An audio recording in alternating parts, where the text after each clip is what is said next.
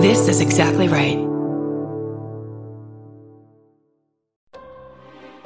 I'm Kate Winkler Dawson, a journalist, author, and podcast host. And I'm Paul Holes, a retired investigator with experience solving some of America's most notorious cold cases.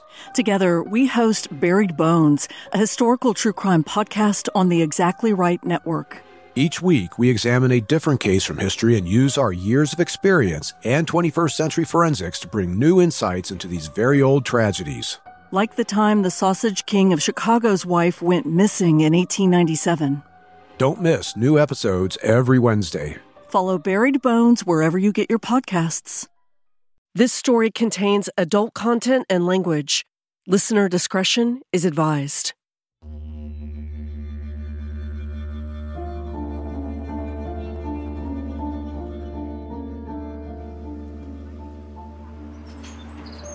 There's some hidden back there.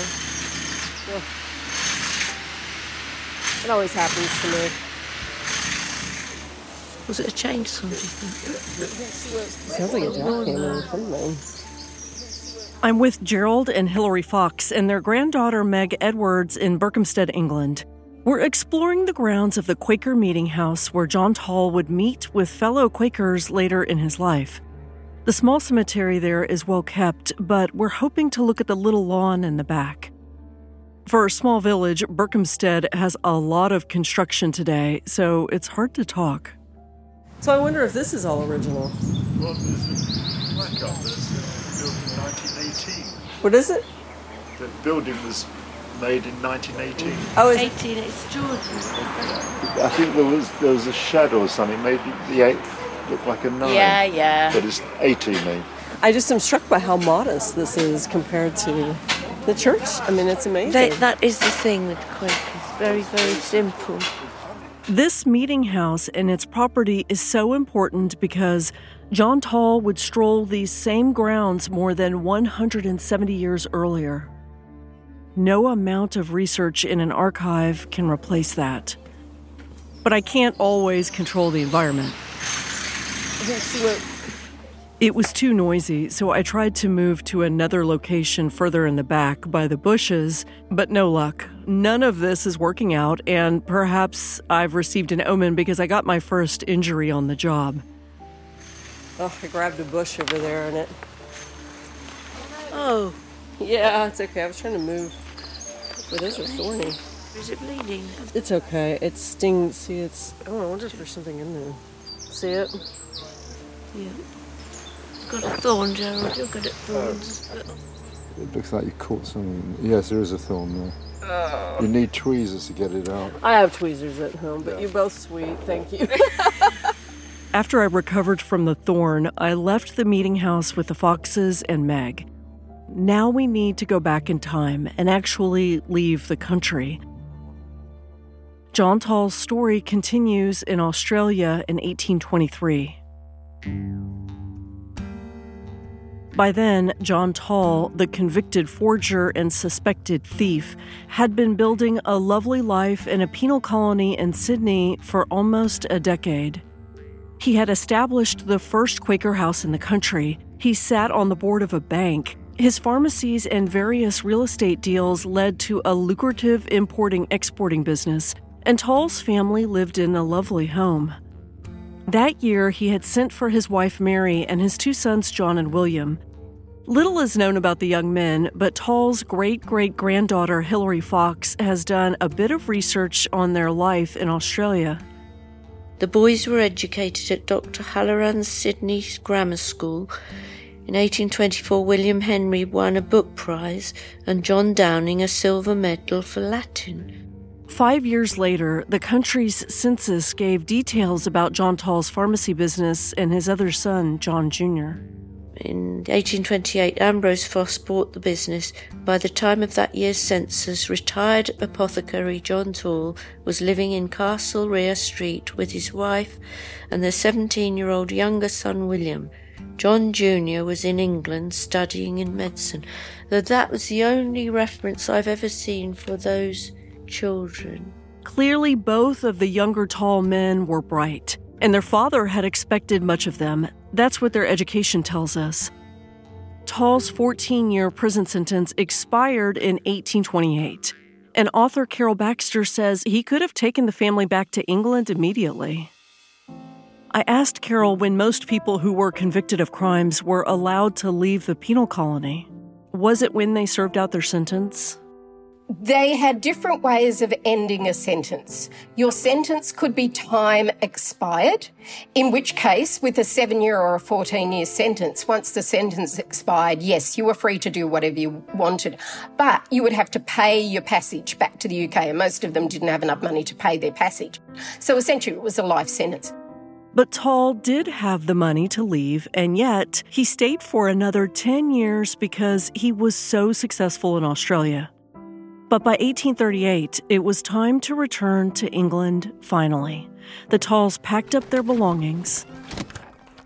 And John and his family actually went back to the UK.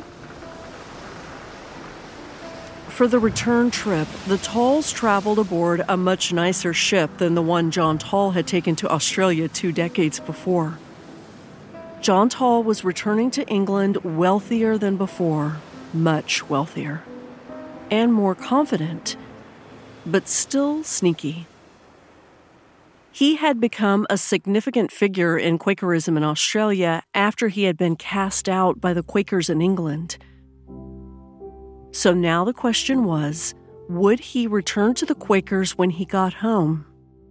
He'd really only just been accepted when he was booted out. The astonishing thing, though, is after a short time of absence where he got over his humiliation, he licked his wounds, so to speak, he went back. And that is extraordinary. He went back and attended their services. Carol Baxter is very skeptical about Tawell's commitment to Quakerism. She thinks it was just a shield against the suspicion around his suspicious behavior he continued wearing their attire because, again, the attire was the mask that told everyone he was a good man and it hid the fact that underneath he really wasn't so good. He was a classic Jekyll and Hyde character, really. But historian Esther Sahle isn't so sure. She's surprised that he continued to be committed to Quakerism. What I find really interesting is that he would want to. People do still in this period move in and out of different denominations of different religions quite flexibly, right? You can st- stay with one religion for a few years and then you change and you do something else. So he does seem to have identified very strongly with, with Quakerism. So Tawell had many religions to choose from, yet he returned to the group that had rejected him. Perhaps he thought that his wealth would change things and his status would be resurrected, but it wasn't. The Tawells were once again allowed to attend meetings at the Quaker House, but they weren't officially members. That must have been so humiliating for him. But it would get so much worse. Death was coming for the people closest to him, both from illness and murder. Unfortunately, it was the time of things like the cholera epidemic which ravaged, of course, many parts of London and things. Tuberculosis was such a problem.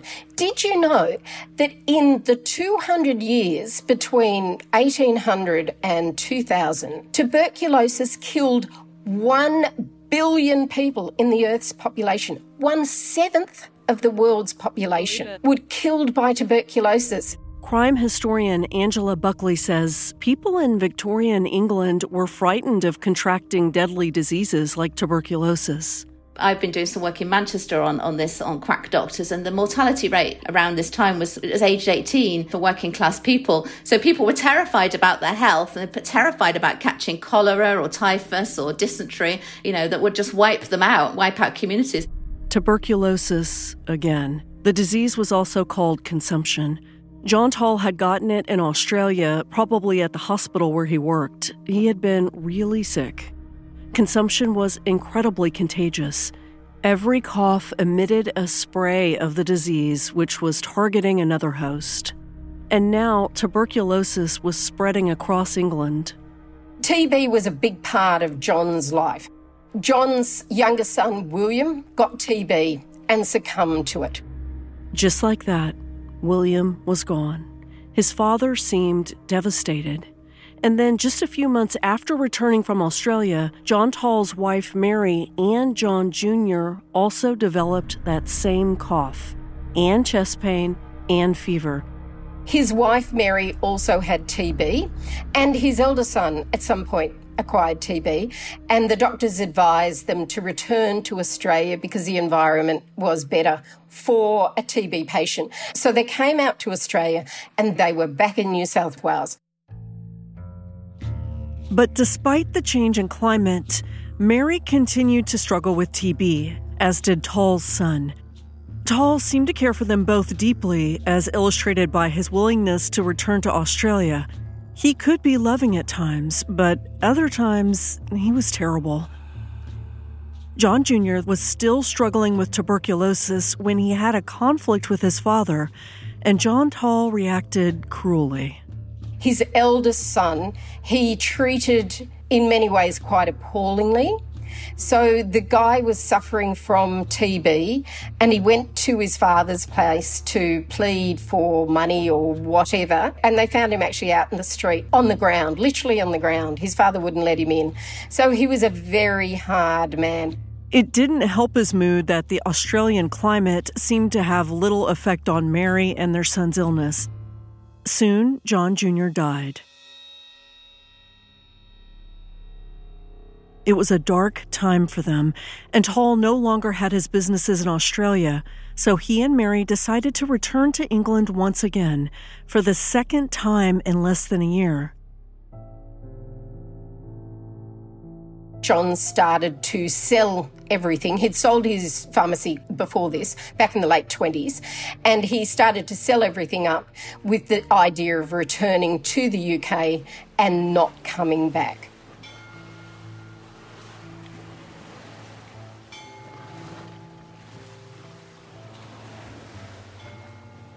The Tawells traveled back home with their family even smaller. John returned to London and they rented out a very exclusive property near Madame Tussauds. Tuberculosis could have killed John Tawell. It had taken the lives of both of his children, and now, back in England, his wife continued her battle with the disease. He began treating Mary with medicines. Remember, he was an excellent druggist. I told Meg Edwards that I thought this was a pretty big sacrifice for Tawell to make because TB was so contagious and he risked getting sick again. But she didn't quite see it that way. Again, this is another thing of I think it probably made sense to him, whether it's convenience or whether it's maybe a little bit of arrogance. He probably thought he was the best person for the job to look after her. He knew what he was talking about to an extent. He certainly knew where to find particularly medicines. He looked after her to the point of where it made sense to bring in other people. John Tawell's wife seemed to be dying, and he continued to oversee her treatment. Eventually, her illness would set off a chain of events that would end in murder. But it's definitely not what you think.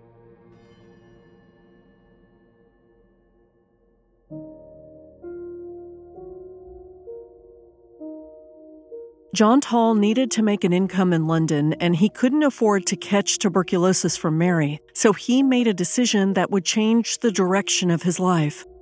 He asked a friend for a recommendation for some professional help. They brought in a nursemaid to look after his wife. Meg Edwards says the woman was bright and reliable.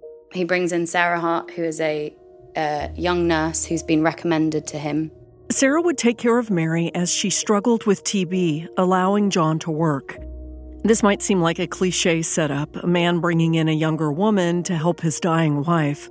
It doesn't sound like it'll go very well. But Carol Baxter says Sarah didn't seem to have any ulterior motives. She wasn't the gold digger type at okay. all, fluttering her eyelashes. I think she was just a sweet person. So I just got the sense of her as being a genuinely nice, caring person who was the ideal person to act as a nurse. And though he was about 30 years her senior, John Tawell was attractive. He had a nice house, a good income, and he seemed kind. He would make an excellent husband. But still, at this point, it seemed innocent on both their parts. Carol Baxter thinks that too. I had no sense of him having cheated on his wife, and I can't imagine that Sarah would have done that either. I thought she had morality and integrity, so I think she was a decent human being.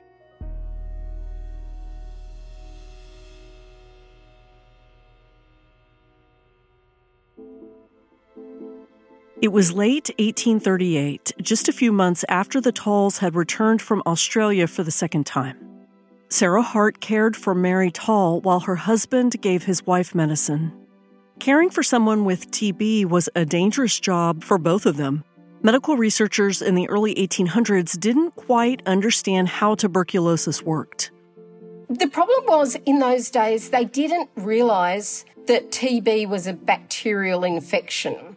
So they didn't realise that every cough or sneeze sent sprays of millions of TB into the air. Western medicine really only came into its own from probably the 1850s onwards. There was a lot of herbal medicine in the 1800s. Through herbs and other things, they did manage to solve a lot of medical problems with the development of Western medicine, they started to understand germ theory and they understood how tuberculosis was passed on from one person to another. So there probably wasn't the same sense of contracting it as a nurse because they didn't understand how it was transmitted. Sarah Hart took diligent care of Mary, but eventually tuberculosis proved to be too much for Mary's body. She died in December of 1838. John Tawell seemed to mourn his wife's death. Despite the prevalence of death from disease in Victorian England, it still felt like a shock. Just a short while before, he had been a family man, and now he was without a wife and without both of his sons. So after Mary died, John Tawell did what so many people do when they find themselves drifting through life alone. He turned to the closest person to him, he and Sarah Hart, his wife's nurse, soon began an affair that lasted for years. So I think it was probably in the aftermath of Mary's death where John was probably very lonely because he was a convict returned to England with wealth and money. Tawell had been respected in Australia, but in England he wasn't high society anymore like he had hoped to be. The Quakers were letting him in, but he still wasn't accepted as a Quaker. The, the people he associated with from a business point of view knew his background. His financial situation was heavily tied up with the import export business. And to do that, he needed to go down to the coffee shops where he got the newspapers and he met with the shipping agents. And of course, they all knew he was a transported convict. So he had that indelible stain on him. So you think he was lonely? And Sarah was probably lonely too. And Sarah was available, and things just happened. From the dates of birth of the children, I got no sense of anything possibly happening beforehand. What did Sarah Hart see in John Tawell?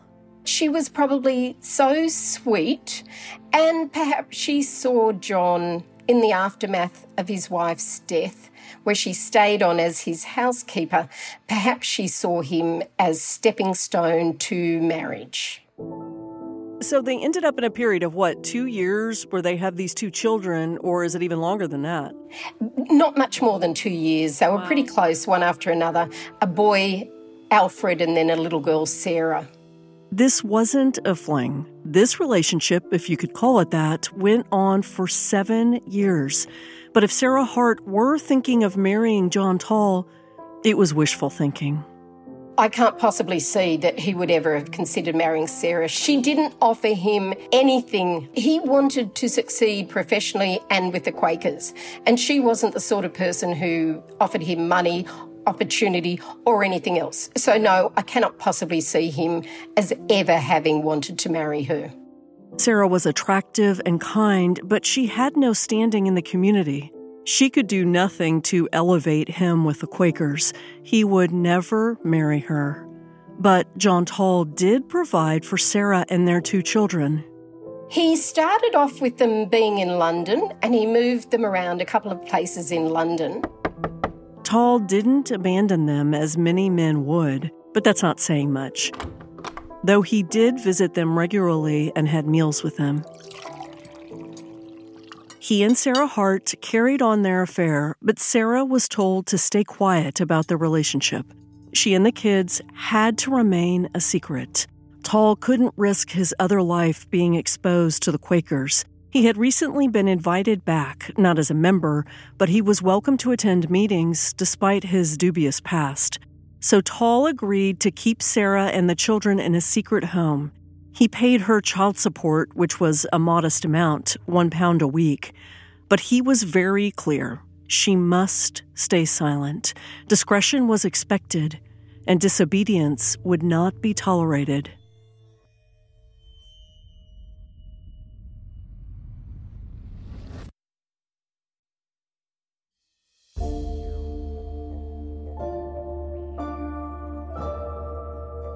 Away from Sarah Hart and the children, John Tawell searched for a new life. I mean, they say most men marry within a year of their wife's death because um, I'm, I'm never quite sure whether it's for sex or whether it's for a cook or whether it's just they're not capable of being on their own. I'm, I'm not quite sure. Women seem to not have that same need to marry. And so maybe in a sense, Sarah, because she was his housekeeper, she provided all those means, you know, the bed and board sort of thing. She cooked, she cleaned, she filled his bed. After Mary's death, Tawell's affair with Sarah Hart wouldn't stop him from marrying someone other than her. He needed someone who could help him both financially and in the Quaker Society.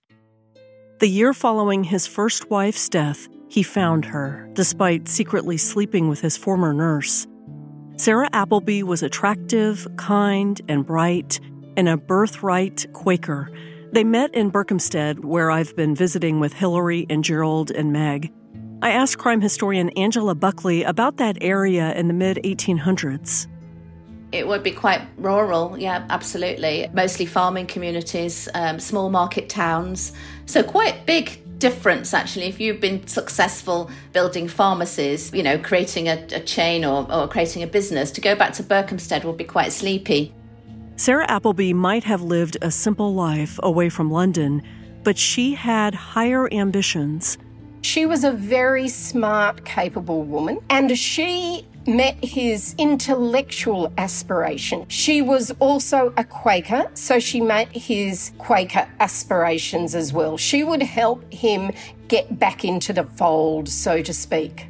She was very respectable. She was from a very good, quote unquote, Quaker family, Quaker home.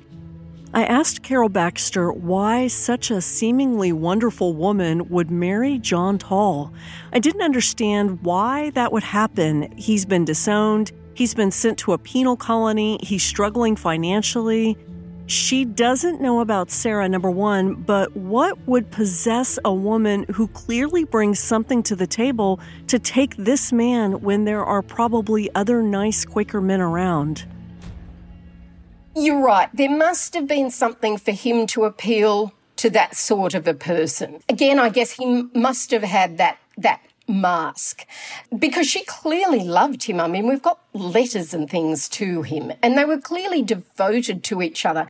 So he really did have two sides. I guess he was split, you know, very much split in terms of who he was. The Jekyll and Hyde character. The Dr. Jekyll is the nice side of him. And that was the Dr. Jekyll side that saw and appealed to Sarah Appleby. It was the Mr. Hyde side that was the Sarah Hart side. Meg Edwards says there might be a simpler explanation you know she's been married before and she has a child that certainly adds an interesting element of perhaps that's why she it wasn't quite so big of a leap to to marry a quaker who was out of favor. Sarah appleby also had ambitions. When she met john Tawell in 1839 she was teaching young girls to help them become self-sufficient women. She was setting up a school at the time for young girls for women Women's education in the early 19th century was not a given.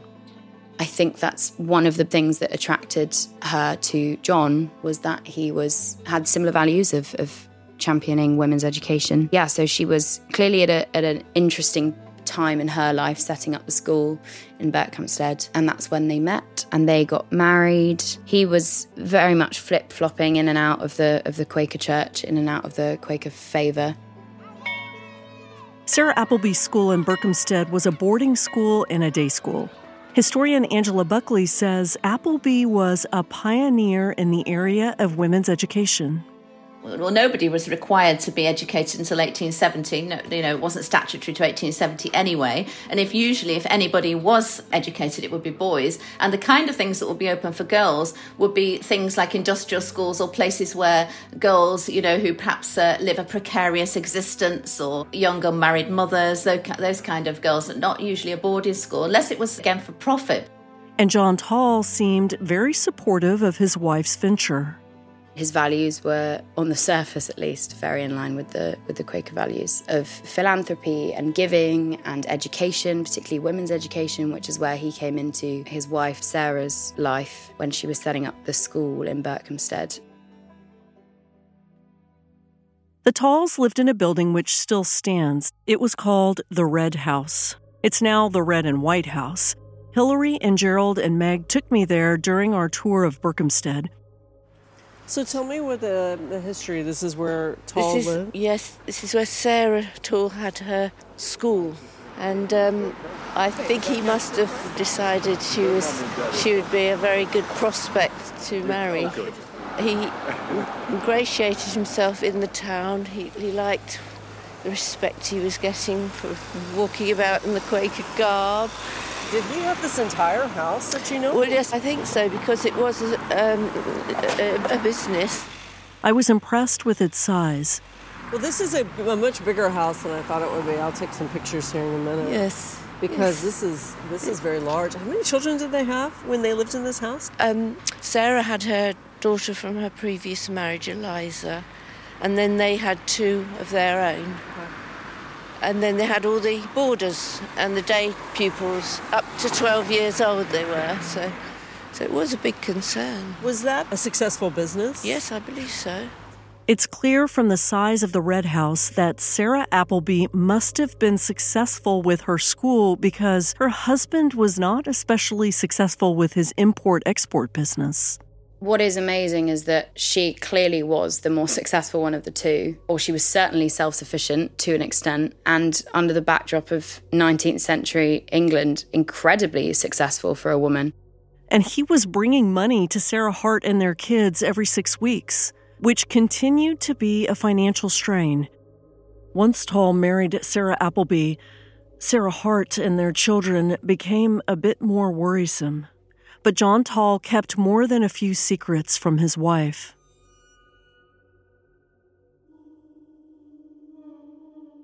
So she didn't realise there were the financial problems.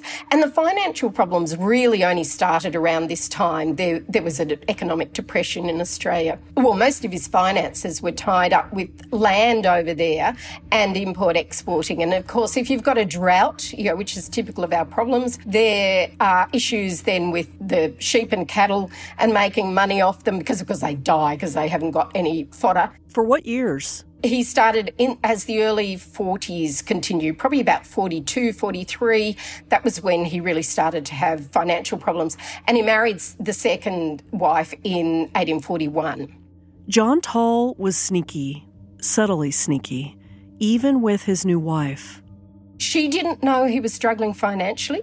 She made a very good prenup agreement that benefited her and her daughter. They had prenup agreements? Not not described in that way. I mean, essentially, we're looking at the old dowry sort of mm-hmm. situation. He agreed in writing to support them, blah, blah, blah.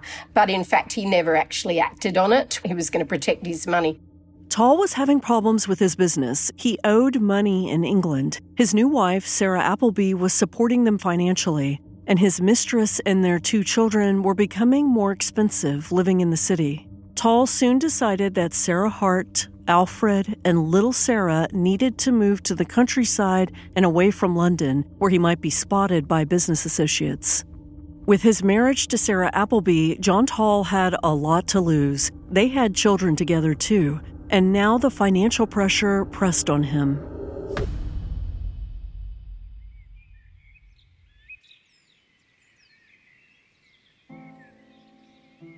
He eventually decided that there were some risks of having them in London, and that's when he sent her out to Slough initially and then out to Salt Hill, which is not far from Slough. And Slough, for those who don't know, is not far from Windsor Castle. Tawell rented Sarah and the children a cottage in the village of Slough in the district of Salt Hill. Just like in London, he would occasionally come to visit, even after he married Sarah Appleby. I asked Carol Baxter how he got away with this for years. Were neighbors not suspicious? People didn't know that he was the father because Sarah's story was that he was her old master and she had married his son and his son had gone abroad. So the son used to send money back to his father, the Quaker John Tawell, who would then bring it out to her every six weeks or so to help her support herself and the children. And of course, the man turned up every time dressed in his Quaker gear and he was an older man. I mean, he was about 30 years older than Sarah. So there wasn't any. I, I, perhaps people had their suspicions, but I never even got that idea that they really had the suspicions that he might have been the father of the children. But there was clearly strain.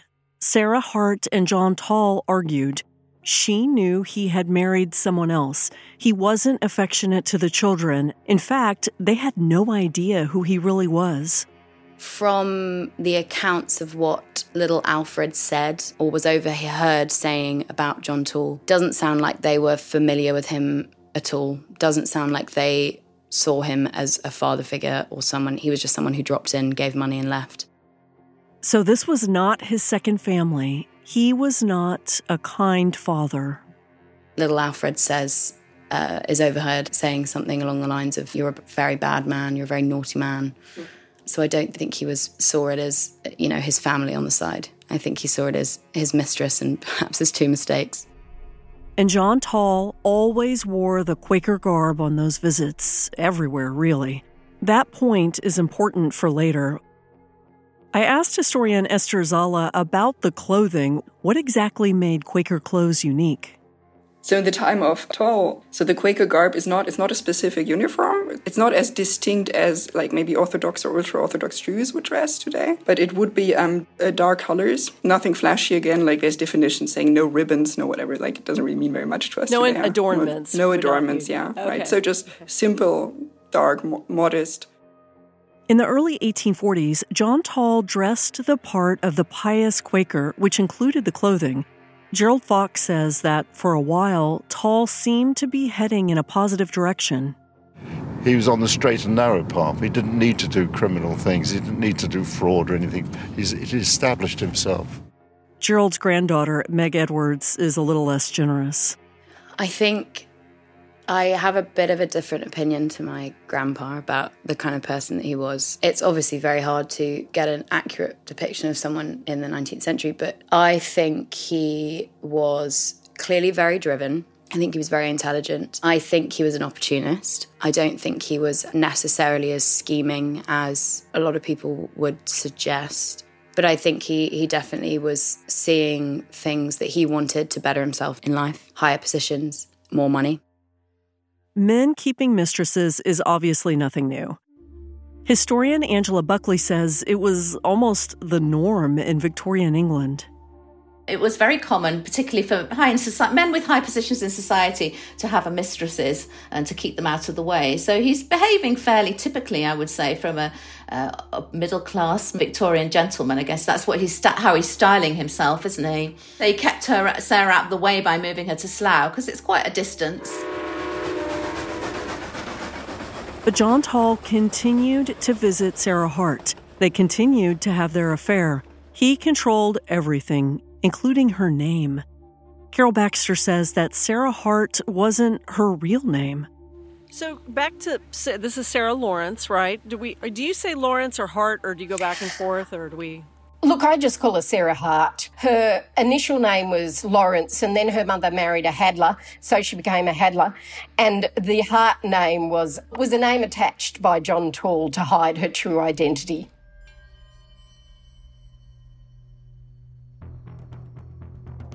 John Tawell clearly cared, mostly about himself, and it seems that Sarah Hart wanted more from him. But it wasn't his love she was demanding, it was his money. And John Tawell was very angry. I think he saw Sarah as increasingly inconvenient to him. It's not just the anger that's concerning. Meg Edwards says Tawell might have felt like he was above the law for much of his life. He was probably quite arrogant, thought he was above the law. Those 14 years in Australia, or those that he was sentenced to anyway, didn't do much to dissuade him from committing further crimes. And that put the people closest to him in a lot of danger.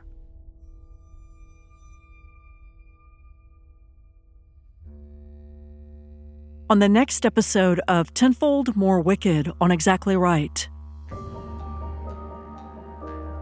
Suddenly, Sarah had gone from being a pawn to being almost a queen. She had started to have a voice, and she made that voice clear in her decision to ask him for money. And that was when she became a threat. So that was when everything started to unravel, basically. He gets onto a train from Paddington Station and goes to Salt Hill. Gets off the train and he walks to Sarah's place at Salt Hill. People see him. It's January, so yes, it's dark, but there are lights around the railway station. He is distinctive. He is seen. He heads to Sarah's place.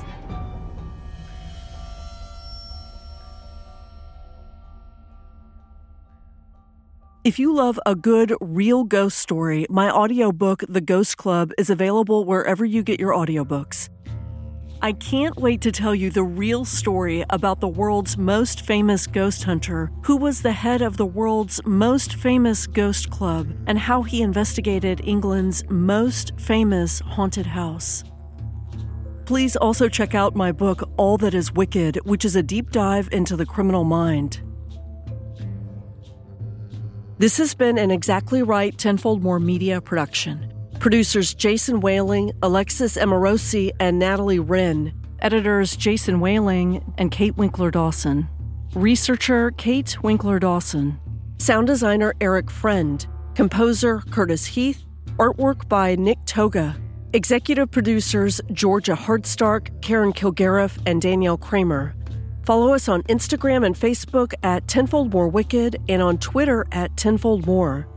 And if you know of a historical crime that could use some attention, especially if it happened in your family, email us at info at tenfoldmorewicked.com.